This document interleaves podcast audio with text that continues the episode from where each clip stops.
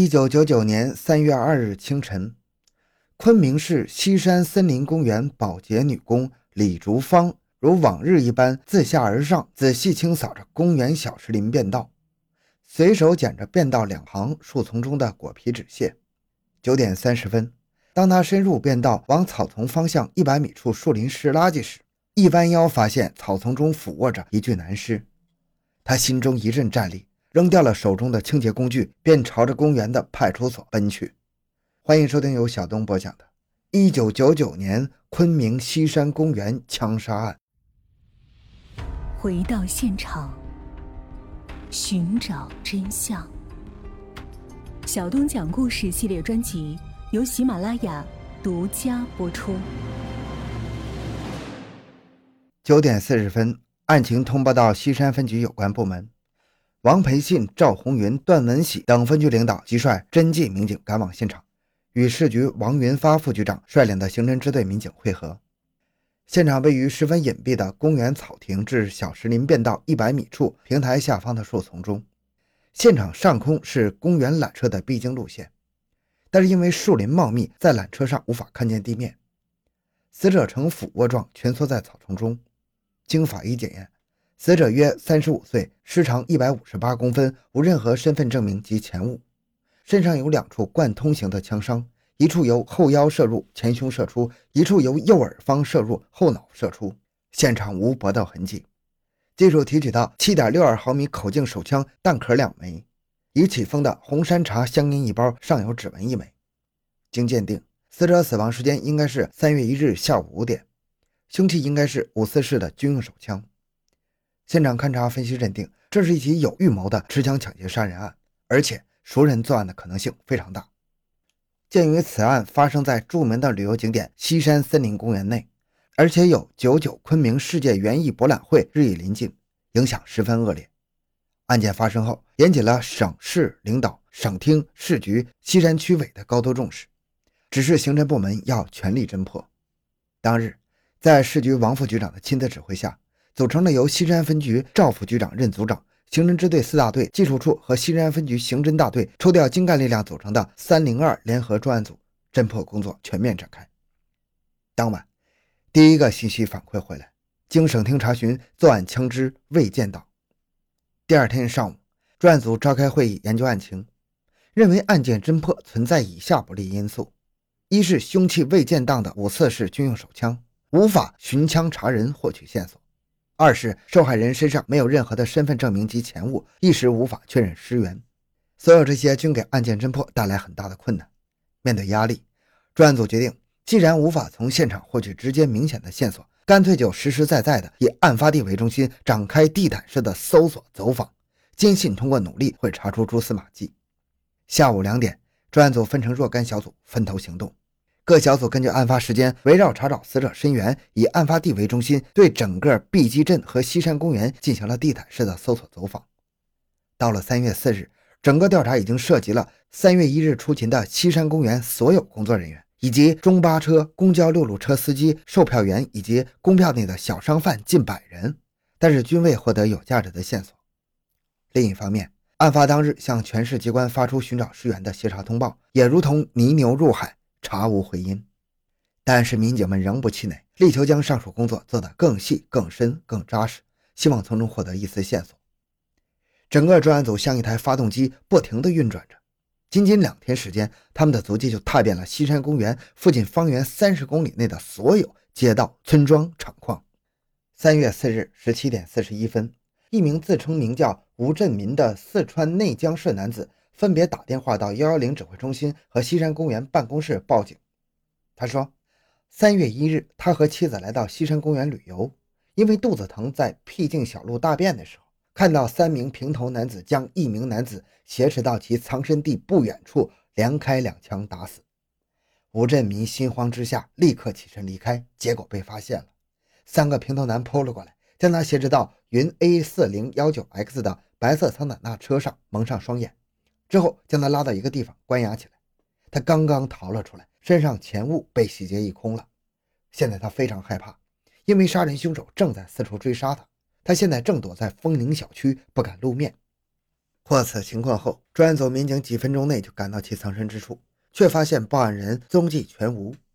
为了使线索不至于轻易中断，专案组当即召集枫林小区周围的红莲、运家堆、大观楼、梁园、东风、黄土坡等派出所所长，率各所民警会同巡警近百人到街上寻找，等候报警人。通过一整夜的巡逻查找，报警人始终没有露面。对此，市局的王副局长、刑侦支队的秦政委、交警支队的黄副政委、西山区政法委七书记、市局办公室、刑警总队以及西山分局领导一道坐镇专案组，就报警人及前期摸排工作情况召开了专案会议。明确了下一步的工作方向：一是请刑警总队协调在四川内江寻找吴振民这个人；二是交警支队通力协助，以查明我市云 A 四零幺九 X 牌照的白色桑塔纳轿车一辆，也就是要围绕车主的社会关系开展工作；三是继续加大查找尸源的工作力度。正当各项工作有条不紊地开展时，三月六日下午，专案组又接到吴打来的电话，称要乘火车回内江。当民警们赴约定地点时，仍然没有发现他的踪影。另一方面，专案组经工作查明，这个车是原来省建行租赁有限公司购买的出租车，九七年转卖给了在昆明东站建材商店经营建材的浙江人林时营。案侦民警通过深入调查及警犬鉴别之后，排除了林时营及接触驾驶过这辆车号的相关人员的作案可能性。案件似乎陷入了僵局，但是参战民警仍不气馁。他们在王副局长的指挥下，再次复勘了现场，结合现场的实际情况，静下心来，再一次对报警人的报警内容进行了仔细认真的分析。特别是报案人对此案的案发时间、地点、案情十分了解，知道一些未曾公开的细节，比如死者身中两弹的情况。其一口咬定这个车与此案有关联，可是几次与公安机关打电话联系后，又不敢与民警正面接触，行迹十分可疑呀。初步判断。这个吴振民极有可能就是案犯，或者是案犯同谋，至少认识案犯，不可能是受害人。其打电话的目的就是故弄玄虚，扰乱我侦查视线。据此，专案组在市局技侦处的全力配合下，及时采用秘密侦查手段，围绕吴振民两次打电话报警情况，连夜在全市范围内展开工作，把调查重点范围确定在丰宁小区及西二环路一带的公用电话上。通过两个昼夜的艰苦细致的查访。终于从丰宁小区一个商店的公用电话上发现了线索。通过进一步的工作后，认定报警人就是居住在西山区太和园小区幺幺幢二单元四零二室的黄廷兵。黄廷兵，男，三十八岁，傣族，原文山州农业银行职员，现在中国银行昆明市高新支行办公室工作。三月九日下午四点，专案组在确保安全的情况下，依法传唤了黄廷兵。询问中，黄主动承认其确实与这个车主林时营有债务关系，但对三月一日的活动不能自圆其说，对当天中午十二点到下午五点这段时间的活动情况更是支支吾吾说不清楚。专案组随即采集了黄的十指指纹，下午五点经技术鉴定，从现场死者身旁一个香烟盒上提取的指纹与黄的指纹比对统一，证明黄在案发当日去过现场。九时，专案组加大了对黄的审讯力度。由分局刑侦大队副大队长谢玉坤主审。通过一天一夜的较量，面对强有力的证据和强大的政策法律攻势，黄彻底缴械，如实供述了作案过程。原来，死者名叫杨环荣，男，三十五岁，宜良人。几年前在文山从事建材工作时与其相识。九八年底，黄为了筹措资金做生意，谎称昆明粮食局直属库有一个扩建工程，邀请杨合资承包，以此为幌子向杨借钱。杨因故未参与，但仍借给其现金五点五万元。之后，这笔钱连同自己还的二点五万元被一个海南人骗走。杨得知这一情况之后，软硬兼施，多次索赔。黄为逃避债务，于三月一日下午两点半，以商议赔款为由，让杨带上借条，一同来到西山公园小石林。五点钟，黄谎称解手无指，将杨骗至了小石林草原上方附近的树丛中。用准备好的五四式手枪向杨的左上背及头部右侧连开两枪，致其当场死亡。随后，他搜走了杨身上的身份证、借条、驾驶证后，逃回了太和园小区住处。黄交代，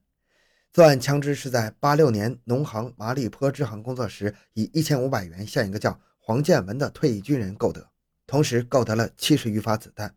至于报假案，而且栽赃于云 A 四零幺九四号车上的一事，是因为他欠车主林诗莹三万块，想借此机会嫁祸于林，一箭双雕，